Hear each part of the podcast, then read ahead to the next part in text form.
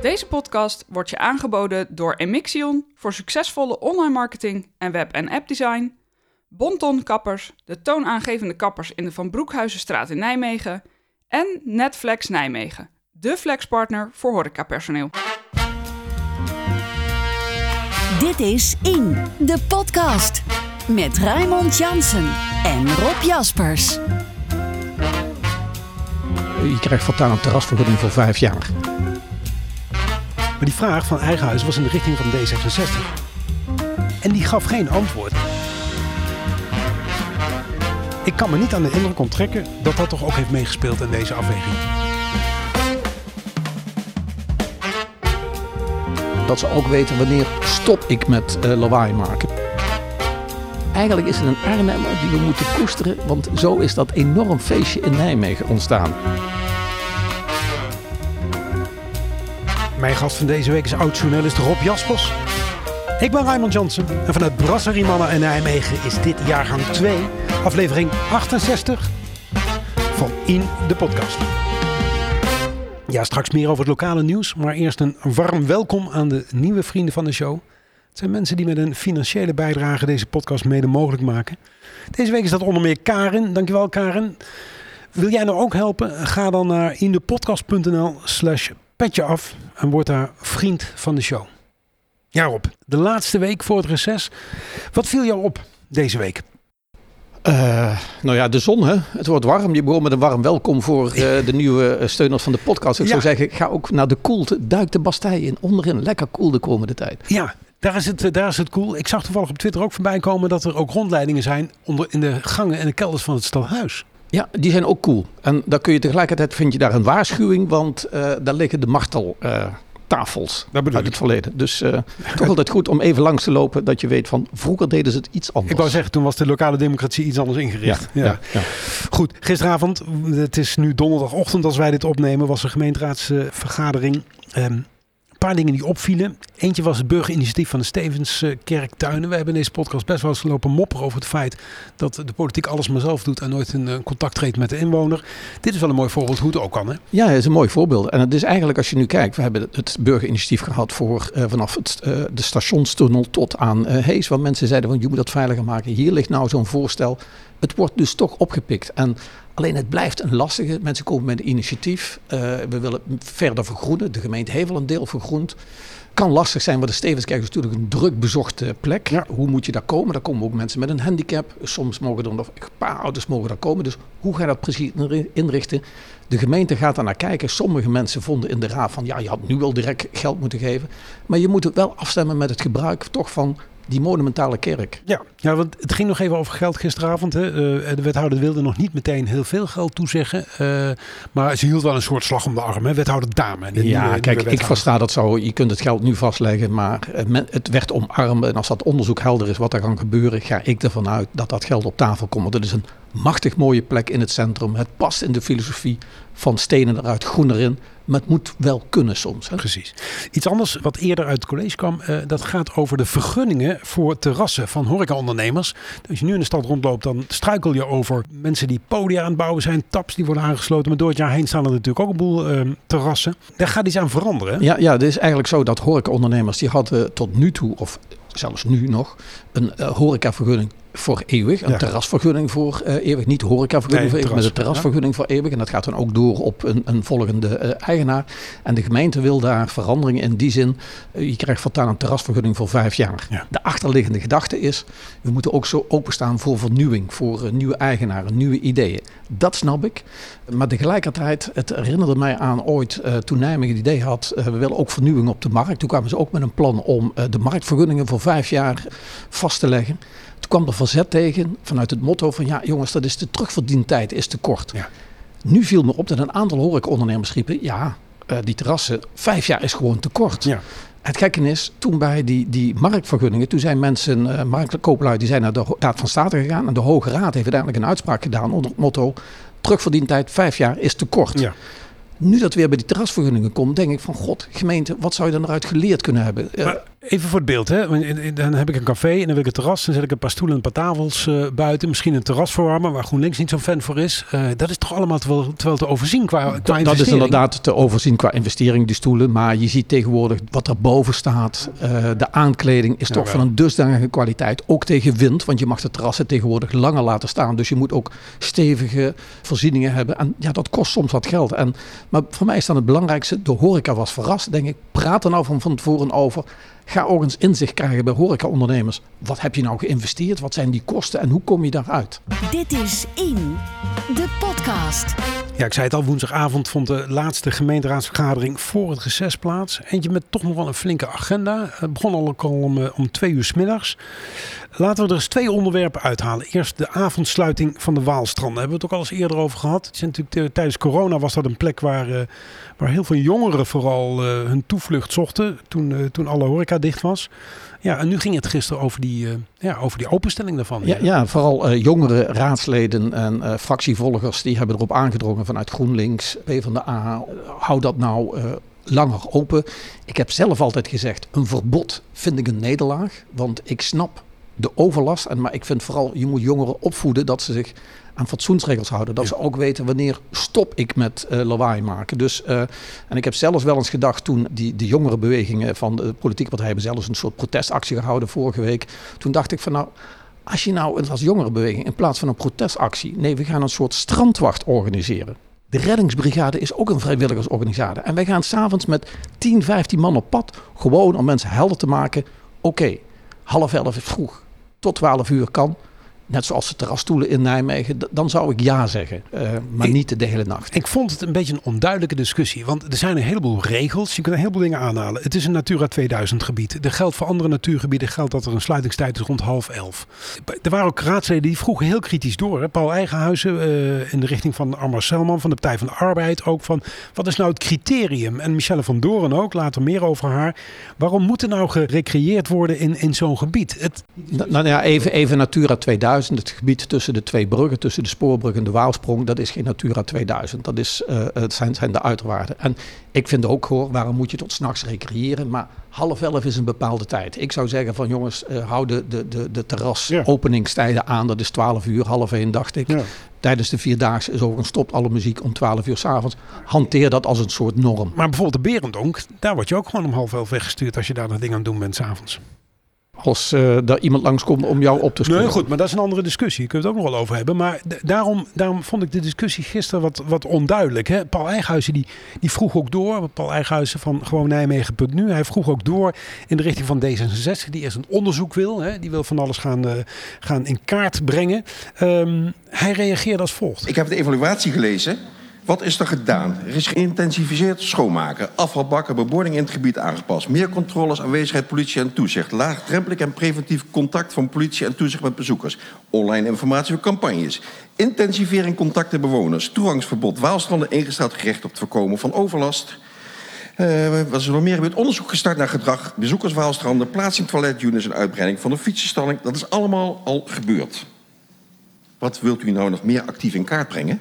Ja, vond ik een terechte vraag. Wat wil u nou nog meer actief in kaart brengen? Want er is al zoveel helder. Klopt, daar ben ik met uh, eens. Eigenlijk alles is helder wat daar gebeurt. Het enige wat nog ontbreekt, en dat noemde Paul Eigenhuis ook niet, dat zou ik doen, een opvoedingscursus voor degenen die daar uh, liggen. Want dat is gewoon een kwestie van fatsoen. En dat geldt ik ga nu op vakantie, ik ga kamperen. Ook daar geldt, je weet wanneer je moet stoppen met lawaai, overlast. En je weet wanneer je moet vertrekken. Helder. Maar die vraag van Eigenhuis was in de richting van D66. En die gaf geen antwoord. Zij, zei, uh, zij gaf niet helder aan waar, um, waar nu exact nog die verandering door zou moeten worden veroorzaakt. Klopt. Alles wat ligt, daar had ik Bruls eerder op gewezen. Alles ligt op tafel als het gaat om van uh, wat er gebeurd is, hoe je uh, kunt optreden, welke acties zijn ondernomen. Dus wat dat betreft is de kennis gewoon genoeg. Het is meer is, is half elf. Uh, het tijdstip, dat is ook een, een momentum. Ik zou zeggen gewoon handha handhaaf uh, 12 uur. Gewoon de terrasnorm in Nijmegen, in het centrum. In het centrum van Nijmegen wonen ook uh, 12, 13.000 mensen. En als je daar uitgaat, weet je ook, dan staan er borden. Gedraag je fatsoenlijk, wees je bewust dat hier mensen wonen. En dat geldt da daar gewoon ook. En als je ergens komt, je neemt mee terug wat je meegenomen hebt. Nou hebben vooral met name GroenLinks en D66 een aantal jonge raadsleden en ook een relatief jonge achterban Ik kan me niet aan de indruk onttrekken dat dat toch ook heeft meegespeeld in deze afweging. Ja, dat brengen ze zelf ook zo van. Uh, Nijmegen is een jonge stad en die jongeren die willen wat. De andere kant is, ik heb uh, drie kinderen en uh, die drie kinderen die voed je ook op. Die leer je wat en dan weet je, niet is altijd alles mogelijk. En dat geldt ook voor jonge raadsleden. Oké, okay, je bent deelnemer de stad. De stad moet daarvoor openstaan. Maar kijk ook naar de omgeving van mensen die hier langer wonen, wat dat betekent. Ja, Sander van der Goes van GroenLinks, overigens ook een, een van de talenten van deze raad, uh, is mijn inschatting. Ja, hij gaf aan, openbare ruimte is voor iedereen. In die overweging zou je toch ook moeten meenemen dat de openbare ruimte, als die voor iedereen is, niet alleen maar voor studenten is die aan het Waalstrand willen liggen. Klopt, ja. Je, je moet, als je iets voor jezelf zegt, moet je altijd met de blik kijken, wat betekent dat voor die ander. Michelle van Doorn namens de ODV. Daar gaan we het straks wat uitgebreider over hebben. Maar zij was ook kritisch. Um, vooral in de richting van die twee partijen die ik net al noemde. D66 en GroenLinks. Zij zei het volgende. Die achterban hè, van deze partijen. Die um, te hoop lopen tegen het gebrek aan klimaataanpak. Het gebrek aan uh, actie op biodiversiteit. Vooral de jonge achterban die, uh, die sluit zich aan in klimaatmarsen. Lopen online te hoop tegen een partij die CETA steunt met juist die argumenten. Dat had de leefbaarheid van de aarde, de natuur onder druk zet. En dat zijn allemaal wereldproblemen en daar gaan ze allemaal vol voor. En dat snap ik ook en dat jaag ik ook van harte toe. Maar dan hebben wij dicht bij huis in onze stad een natuurgebied, Natura 2000, onder Europese beschermingsregels, Gelders Natuurnetwerk. En dan conflicteert dat even met de eigen belangen om daar s'nachts te moeten vertoeven. Het is te bespottelijk voor woorden, echt waar. Trek die pathetische motie in, grow up. Te bespottelijk voor woorden, zegt Van Doorn. Ja, nee, ze haalt stevig uit. En uh, ik vind ook dat ze absoluut een aantal punten heeft. Maar nogmaals, ze betitelt het alles als, als Natura 2000 gebied. Het gebied Veurland tussen die twee bruggen is geen Natura 2000. Dus die landtong naar die andere kant. En daar is het s'avonds redelijk rustig hoor. Maar ze heeft wel een punt van, ze confronteert, denk opnieuw na. Dat is wel, zelfs wel ik wel over denk. Ik, ik maak nu een uitstapje. We moeten minder vliegen. Ik haal die altijd weer naar boven. Uh, GroenLinks en D66 hameren erop. Maar er zijn onderzoeken. Wie vlogen er tot 2020 het vaakst? De D66 en de GroenLinks kiezers en leden van die partijen. Dan denk ik van god, even die spiegel voorhouden. En dat vind ik een... Uh, goed dat uh, Van Doren dat doet. Ook. Ik sprak gisteravond nog een D66 raadslid. Die noemde dit een keihard frame. Uh, daar had hij wel een punt. Maar ik, ik vind dat Michelle van Doorn echt wel een punt had in deze. En daarom noemde ik net ook het feit dat de achterban wel degelijk heeft meegespeeld in deze discussie. Ja, ja, ja de jongeren. En, en ik vind echt uh, dat wat Michelle van Doorn zegt, dat moet gewoon op een bijeenkomst waar je even rustig zit met een kop koffie of een pilsje, moet je doornemen om anders te leren denken. Ander onderwerp dat gisteren te sprake kwam was de veiligheid op het Joris Ivensplein. Of beter gezegd de onveiligheid daar. Het vorige week al uh, fel over gediscussieerd. Uh, tussen, met name tussen Nick Grout van de VVD en uh, Hubert Bruls als portefeuillehouder. Ja, gisteren kwam het te sprake. De discussie werd nog eventjes dunnetjes overgedaan. Wat is jou opgevallen Rob? Nou ja, je ziet toch dat inmiddels iedereen toch wel erkent van jongens, daar is iets mis. De, de hoeveelheid die er gebeurt. Waar ik soms nog een beetje schrik dat zowel bij D66 als GroenLinks men het ziet van ja, daar zitten veel mensen met problemen. Ja. Dat klopt, dat moet je met zorg, met preventie moet je werk doen. Maar tegelijkertijd, er wonen mensen en soms moet je een streep zetten. Dus moet je buiten die zorg en preventie en hulp die je biedt, moet je ook durven zeggen, tot hier was de streep ja. en ingrijpen. Nou, dat, dat is natuurlijk eigenlijk die vraag die vorige week uit mijn hoofd Jonathan Koelewijn van het CDA ook, uh, ook aan de burgemeester. Wat gaat u morgen voor die mensen doen? Natuurlijk moet er een acute oplossing komen voor het probleem. Want het pro probleem is er, dat benoem jij terecht. Maar er moet toch ook wel een klein beetje visie aan het geheel ten grondslag liggen. We moeten ook toch met elkaar achterkomen. Waar willen we naartoe? Ja, ik zei de vorige keer dat uh, volgens mij het stadhuis iets te weinig op het uh, plein was geweest om te praten met partijen. Nou kondigde de burgemeester aan dat hij uh, deze dagen, ik geloof vrijdagavond, ja. met de horecaondernemers en bewoners rond de tafel gaan zitten. Om elkaar ook te horen van hoe kijken wij samen ernaar. Want hij zei ze reageerden vooral afzonderlijk. Dus dat is een hele goede stap. En ja, hij zei ook weer, maar het is een soort ontsnappingsroute. Ja, we hebben altijd handhaving is een probleem. Je kunt het niet eeuwig oplossen. Het verschuift inderdaad. Maar je moet je wel realiseren, dat is de blik. Het Evensplein is veranderd, namelijk als je daar tien jaar geleden kwam, Toen was het Waalfront er niet. Het is een doorgangsroute geworden. Het, het, de, de Hezelstraat, mensen lopen weer door tot het eind van de Hezelstraat onderaan. En de Hezelstraat is ook weer een begin van het nieuwe Nijmegen. Dus op het moment dat je dat ziet, moet je ook anders gaan nadenken over die omgeving. Maar dat, dat pleit toch ook ehm, voor een, een, een aanpak die wat integraler is, die wat breder is, die niet alleen maar ad hoc is, dat het vanuit de Bloemenstraat verhuist naar de Waalkade, naar, de, naar het Joris Evensplein, maar dat je toch in de breedte nadenkt over een oplossing hiervoor. Ja, kijk, het woord integraal hou ik niet van. Maar je moet wel naar alle zaken in de omgeving kijken. Naar hoe de situatie veranderd is. Hoe de wereld in dat gebied veranderd is. Daar, daar moet je op inspelen. En ja, dat gebeurt net iets te weinig. Ja, je houdt niet van het woord integraal. Ik zou zeggen, luister de aankomende 15 seconden even niet. En één ding moet me nog van het hart, voorzitter. We hebben het uh, in deze raad vaak over een integraal plan. Maar als wij een integraal plan vragen aan het college voor onze stad...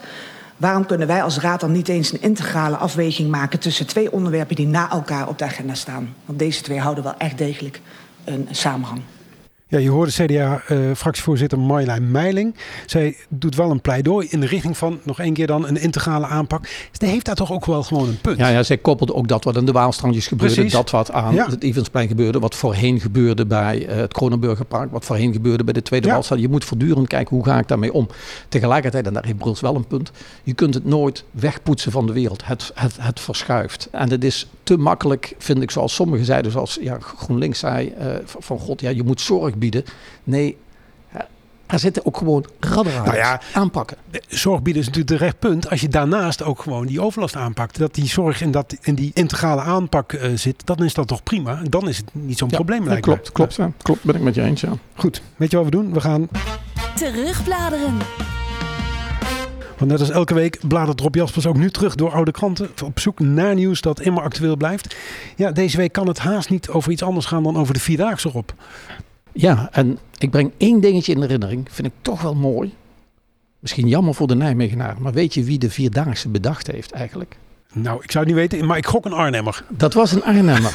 Klopt, ja. Dat was een militair die vond van god, militairen die moeten lopen. En die kwam met het idee van god, we gaan marsen tussen steden organiseren. En uiteindelijk was eerst Arnhem ook een beeld. En er waren eerst vier marsen door het land. Uh, Breda is even zelfs nog een plek geweest. Maar uiteindelijk is daar Nijmegen uitgekomen als vaste plek. En ik vind het toch wel mooi eigenlijk is het een Arnhemmer die we moeten koesteren. Want zo is dat enorm feestje in Nijmegen ontstaan. Hè? Dus, uh, Tot je dienst. Ja, je, je ziet voortdurend veranderingen. Hè? Kijk, de militaire, het was eerst een militaire tocht. Maar uiteindelijk zijn er steeds meer uh, burgers gekomen. Uh, in, in, 1932, toen waren voor het eerst meer burgers dan militairen die meeliepen. Overigens om aan te geven, in 1988 waren er zelfs Russen Oh. Russische militairen, er is nu gedoe. Een Russische militair zou illegaal mee hebben willen lopen. Dat is uh, voorkomen. Maar ja, die 19... was ingeschreven als Fin, geloof ik. Hè? Ja, ja. En, maar in 1988 waren het eerste Russen. En dat werd enorm gekoesterd. Die gingen zelfs met Amerikanen op de foto. Dat was eigenlijk een periode van koude oorlogstijd is voorbij. Die, die konden, konden zien. En nu staan we toch weer tegenover elkaar. En, en zeggen we tegen die Russen van... U komt hier als militair niet binnen. Terecht overigens hoor. Ja, je hebt, als je naar die Vierdaagse Mars kijkt. Het was eerst vooral wandelen. En dat zijn we ook kwijt. In 1970 werd voor het eerst een zomerfeest georganiseerd. Heel beperkt. Ik geloof dat ze 25.000 euro hadden. Uh, en langzaam maar zeker zijn die vierdaagse feesten enorm uitgegroeid. En een fenomeen wat ook erg belangrijk is, ik herinner mij dat ook nog als student. Eigenlijk was de vierdaagse en de zomerfeesten, alles wat links was in Nijmegen, hield zich afzijdig eigenlijk van dat fenomeen. Want die vonden dat te lokaal, de, de gewone burger. Maar pas. Ook te militaristisch misschien? Ook te militaristisch, maar ze, hielden zich daar gewoon afzijdig van. En pas toen uh, er openingen geboden werd om uh, ook alternatieve muziek op het Valkhofpark, oh, ja. op uh, een aantal plekken neer te zetten, toen is het langzaam gegroeid. Maar dat gebeurde pas, geloof tien jaar na de eerste ja. zomerfeesten. Dus dat was een soort afstand. Ja, grappig, jij zegt zomerfeesten. het heet al tientallen jaar, nou dat is misschien overdreven, maar het heet al geruime tijd vierdaagse feesten. Maar de Nijmegenaar, die krijg je dat niet aan de koppen. Die krijg je dat niet uit, uit het hoofd. Ja, zo is het begonnen als zomerfeesten. Maar daarna is een koppeling gelegd. Jongens, we moeten dat vierdaagse feesten noemen, zodat je dat wereldwijd Precies. kunt uh, promoten, over ja. Nederland kunt promoten. Maar er zijn bijvoorbeeld meer acties geweest hoor, om even aan te geven. 1995 deden er voor het eerst rolstoelers mee. Oh, toen was dat ophef. Ja. Maar uiteindelijk zijn die rolstoelers wel geaccepteerd. Du- Dus eh, stap voor stap als deelnemer. En wat je ook nog meegemaakt Ja, hebt. ze kregen eerst geen medaille, kan me herinneren. Alleen maar een certificaat of een bewijs van deelname. Pas later kregen ze ook echt een medaille. Ja, ja, ja en, en iets wat we misschien ook vergeten waren, is, eh, nu zal het totaal anders zijn. Er is die actie geweest, is het hier oorlog? Ja. Hè? Het verzet tegen militairen in, in eh, rondlopend hier. Terwijl Dat zou nu, begin jaren tachtig zijn geweest. ja, ja, ja, Jan Winier was nog een van de eerste lopers die overigens de- de- de- als GroenLinks wethouder daarna heel snel leerde, na twee, drie keer, hey, dat levert zoveel kritiek op. Ik, ik, ik moet dat loslaten en niet op die manier. En die loopt nu vooral als burger gewoon mee, al even bij wijze van spreken in die Vierdaagse. En nu zou je zeggen, Misschien krijgen die militairen die nu meelopen, en waarvan sommigen eh, ju- juist nu misschien wel applaus. Hè. Dus we zijn ook anders in die tijd gaan denken. Hoe kijken we naar militairen misschien? Zit te denken, want dat waren die mensen met die, met die ja, felgekleurde t-shirts. Met daarop die, eh, die, die, die, die spreuk, hè, is het die oorlog? Ja. Die werden niet altijd even, eh, even met evenveel applaus. Nee, nee, het leidde bijna tot oorlog tijdens het wandelen. route, ja. Dus eh, het is een, een hele lastige geweest. Kijk, iets wat bijvoorbeeld ook gezien had, is bijvoorbeeld, we hadden het nu over het Waalstrandje, maar dat zijn, heb ik gisteravond nog even opgezocht. In 2001, toen dacht men de wedren, de startplek voor de Vierdaagse, dit kan niet meer, het wordt te druk, et cetera. En toen heeft eh, in die periode heeft de Vierdaagse Comité zelfs een voorstel gedaan van god, als we nou beginnen, als straks die nevengeul komt, dan zou dat eiland een fantastische startplek zijn voor de Vierdaagse. En als je overigens naar die eerste tekeningen kijkt van dat, eigenlijk die landtong die er lag, stonden daar zelfs ook altijd podia ingetekend, ook op de landtong, wat nu Natura 2000 is. Dat zou de nieuwe recreatieplek van Nijmegen. Zo stond het op de oorspronkelijke gelanceerd door de gemeente Nijmegen. Dus je ziet Maar dan wel om half elf sluiten. hè? wel om half elf sluiten. Ja, ja, ja, ja, ja. Overigens, eh, er waren natuurlijk ook- ook, ook in het stadhuis best wel een boel eh, eh, deelnemers aan de Vierdaagse. Hè? Want Paul Eigenhuis heeft hem al tientallen keren gelopen. Tobias van Elver volgens mij ook. Ja. Eh, iets verder van huis, maar wel Nijmegen naar Frederik Peters eh, loopt, eh, loopt de Vierdaagse, meen ik regelmatig. Ja. Ben van Hees, Ja. Jan van der Meer. Ja, en ik verbaas me erover, om heel eerlijk te zijn. Ik wandel veel, heel graag, ook grotere afstanden. En ik heb ooit één dag illegaal meegelopen. En toen was mijn conclusie, ik ga nooit de Vierdaagse lopen. Want ik werd gek van de hoeveelheid andere mensen omheen. En als ik wandel, wil ik eigenlijk solo lopen. Ik wil de natuur zien, ik wil de rust zien. Maar dus zijn het misschien ook wel mensen die de mensen om zich heen koesteren bij het lopen. Hoor. Iets wat ik trouwens heel mooi vind als je terugblikt. Het is nu weer heet en het wordt steeds heter. Oh ja. In 2006 is de Vierdaagse na de eerste dag afgelast. Want toen vielen bij de hitte twee doden. Triest en erg. En dat was eigenlijk de aanzet om vanaf dat moment rond die Vierdaagse altijd gezondheidsonderzoeken te doen. Maria Hopman is een van die, die, die mensen die Ja. dat eigenlijk continu doet. Van waarin- Radboud eh, ziekenhuis. ja, hè? wa- wa- Radboud wa- waar je leert van hoe moet je drinken, hoeveel moet je drinken, moet je eh, veel drinken of steeds weinig drinken, Eh, hoe gaat het diabetici, wat moeten die in zich nemen. Er is zelfs ooit in 2019 is het effect op het drinken van bietensap geprobeerd, niet alleen tijdens de vierdaagse, maar ook de maanden daarvoor. Van wat betekent dat voor, voor je conditie? En ja, ik vind het toch heel erg mooi dat zo'n vierdaagse feest is eh, meer, dus ook gewoon een medisch onderzoeksobject eh, geworden, waarin lopers, wandelaars eigenlijk steeds eh, baat bij hebben. En ja, de zomerfeesten, vierdaagse feesten, die zijn natuurlijk nu booming voor de stad. Helaas twee jaar met corona niet, maar ze duwen natuurlijk wel voor de horeca, de bekendheid van Nijmegen, het bezoek, de omzet. Dat is een miljoenen, tientallen miljoenen omzet waar veel bedrijven eigenlijk een heel jaar op kunnen draaien. Hè? Dit is In, de podcast. Ze kwam net al even te sprake, Michelle van Doren. Zij splitste zich af van haar partij en ging verder als ODV. Dat betekent optimistisch, duurzaam en vrij. Ik ging het even googlen. Je kwam trouwens ook op oude dagsvoorziening, maar dat is misschien iets anders. Ehm, ja, zij was niet de eerste afsplitser. Paul Heijghuis is denk ik de meest recente. Hè, nadat hij vriendelijk verzocht werd niet meer bij de VVD terug te komen. Ehm, maar we hebben er wel wat meer gehad. Ja, je wil wat meer. Kijk, als je zelfs nu naar de Stadspartij kijkt. In 2012 stapte Hillen uit het CDA. Brom, nu wethouder. Ja. Die stapte uit de oudere partij VSP en die ging over naar de Nijmeegse fractie. En zelfs Ben van Hees, die leidde toen Nijmegen Nu. Maar dat werd toen een nieuwe partij, dat heette de Nijmeegse fractie. En eh, we hebben in die periode ook gehad dat Witsenhuizen van GroenLinks uit de fractie stapte. En dat leidde in die tijd toch tot een pittige discussie in de raad. En opmerkelijk, Rob Jetten, nu minister, Die uh, kaart in die tijd een discussie aan onder de noemer van... Uh, moeten we die zetelroof wel willen? Je ja. bent gekozen, moet je niet je zetel opgeven op het moment dat jij eruit stapt. Je hebt misschien wel altijd goede redenen om uh, ja, uit een partij te stappen. Maar dan moet je... De partijen ja. zijn gekozen, niet als individu. Overigens was volgens mij ook nog Leon Buschops... die van het CDA overstapte naar de Ja, Nijmeegse maar die was fractievolger.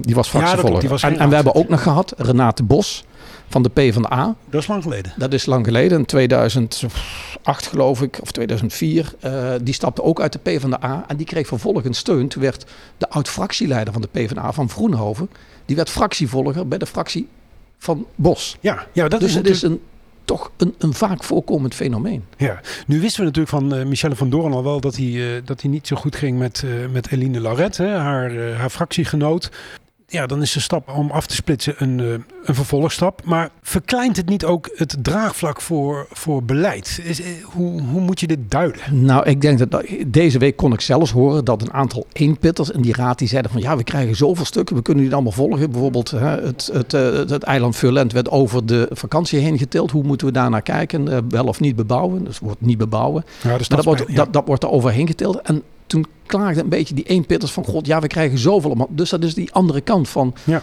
uh, je, je, maakt niet meer deel uit van een fractie. Dus je, je, ja, je kennis wordt gesplitst. En soms heb je nog eenpitters die vervolgens een, een, een nieuwe partij proberen op te richten. Nou, Paul Eigenijs heeft Ja. dat geprobeerd en die kreeg vervolgens veel steun van een aantal mensen uh, in, in, in buurt en meer fractievolgers. Maar ook dat is een beetje weer ingezakt. En dan zit je toch weer solo te opereren. En dan Ja. is de vraag, wat is dan de kracht? Nou ja, ja, aan de andere kant, je kunt zeggen, de grootste winnaar van de afgelopen verkiezingen is toch eh, de Stadspartij geweest. En die is weer voortgekomen uit die Nijmeegse fractie waar we net over hadden. Dus het kan wel. En uit die andere partijen? Ja. uit het CDA, uit de oudere partijen. Ja, Misschien is dat ook wel de kracht, want die zeggen steeds van god, wij zijn niet gekoppeld aan landelijk. eh, want ze stemmen natuurlijk als er landelijke verkiezingen zijn, stemmen ze allemaal op Iets landelijke anders. partijen. Want dan kunnen ze niet lokaal stemmen. Nee. Dus ze hebben toch een, een gemixte achtergrond. En misschien is dat wel ook wel de kracht van zo'n stadspartij hoor. Gisteren kwam ook het algeheel verbod op lachgas ter sprake. Eh, en natuurlijk is het, eh, ik, kreeg op, eh, ik kreeg al een tik op mijn vingers op Twitter.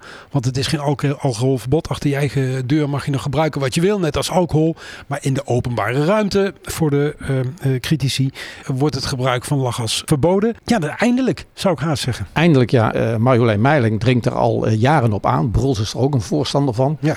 Toevallig staat vandaag in de Gelderlander nog een verhaal van iemand die verslaafd was aan lachgas, een jonge meid. En Ja. die, die, die uitleg in zo'n verhaal van hoe dramatisch dat voor haar was en hoe blij ze is dat ze daarvan af is gekomen. Dus die verslaafd is een probleem, maar wat je ook ziet, je ziet eh, overal de rommel van het lachgas liggen, het plastic van de lachgas, eh, de, Ja. de, de ballonnetjes liggen enzovoort. Dus het is eh, ja, een fenomeen waar je bij moet stilstaan. En wat ik opmerkelijk vond hier, misschien heeft dat ook wel weer met jongeren te maken. D66, eh, GroenLinks waren voor, maar ook de PvdA. Dan denk Ja. ik van god, Nijmegen krijgt nu een lachgasverbod met regels. Hè. Maar bijvoorbeeld in Arnhem was het de PvdA-burgemeester Marcoes, Ja, Marcoes, die al vanaf 2019 jaagt van hier moeten we mee stoppen. En die had een trucje bedacht. We regelen dit via de wet Milieubeheer om een verbod. Niet wachten op wat landelijk gebeurt. En in Utrecht, daar zit ook weer een PvdA-burgemeester. En daar is ook weer een lachgasverbod ja. gekomen. Dus, en zelfs Halsema in Amsterdam heeft toch wel heel veel moeite met lachgas. En die, die, die, die wil toch beperkingen opleggen. Ja, ja, want een van de redenen dat het niet eerder erdoor kwam, was dat men toen wilde wachten op landelijk beleid. Maar dat landelijk beleid is nooit gekomen ten aanzien van dat lachgas. Dus wordt het toch weer lokaal opgepakt. En dan krijg je dit soort. Dan krijg je dit soort dingen. Maar dan, eh, sommigen die roepen dan van ja, we moeten op landelijk wachten. Maar ja, ja jongens, je kunt ook lokaal opereren. Dan vind ik zo'n oplossing van eh, de Arnhem. Regel het via de wet Milieubeheer. Ja.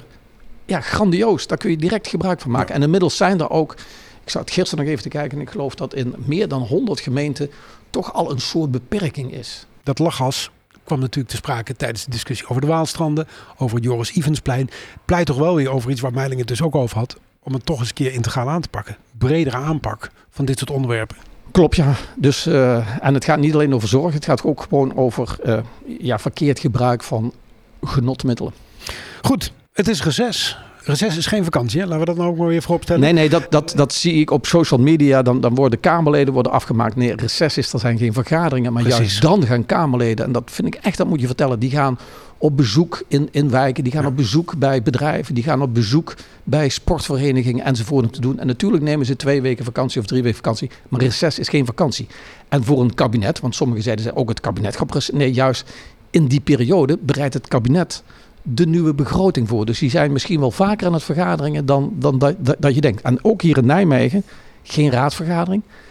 Maar de nieuwe wethouders moeten zich bikkelhard inwerken. En die moeten werken aan die nieuwe begroting die er in september moet liggen. We hebben een bewogen jaar achter de rug. Verkiezingen, de langdurige formatie. Vat het er samen op in, in één of twee zinnen, dit afgelopen politieke jaar. Poeh, is een lastige. Kijk, één ding. Uh, toevallig schrijf ik vandaag weer een column en ik zeg: ik mopper graag. Maar ik ben ook een mens, en ik zie de boosheid in de samenleving, maar ik ben ook een mens die gelooft in het compromis als eigenlijk een stap vooruit. En in de laatste vergadering van de raad zag ik toch hoe verschillende partijen, ondanks hun ruzies en botsingen bij de verkiezingen, toch bij elkaar kropen en zelfs coalitiepartijen en oppositiepartijen gezamenlijke moties uh, aannamen. Dus ja, ik, ik blijf een optimist. Als je naar elkaar luistert, bereid bent tot het compromis, wordt deze stad alleen maar mooier en beter. Goed. Tot slot kun je er geen genoeg van krijgen. Wil je nog meer lezen over de Nijmeegse politiek? Ga dan naar imdepodcast.nl slash mailing. En geef je daarop, dan stuur ik je elke week een mail met van alles wat je niet hoorde in deze podcast. En ja, dan is nu ook voor ons het reces begonnen. Het zal niet de hele zomer stil blijven, maar de volgende reguliere podcast, die hoor je weer op donderdag 15 september.